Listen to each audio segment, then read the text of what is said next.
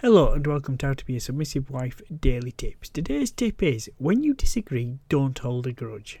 When you hold a grudge and stop speaking to your husband, it tells him you have no respect for him and his leadership.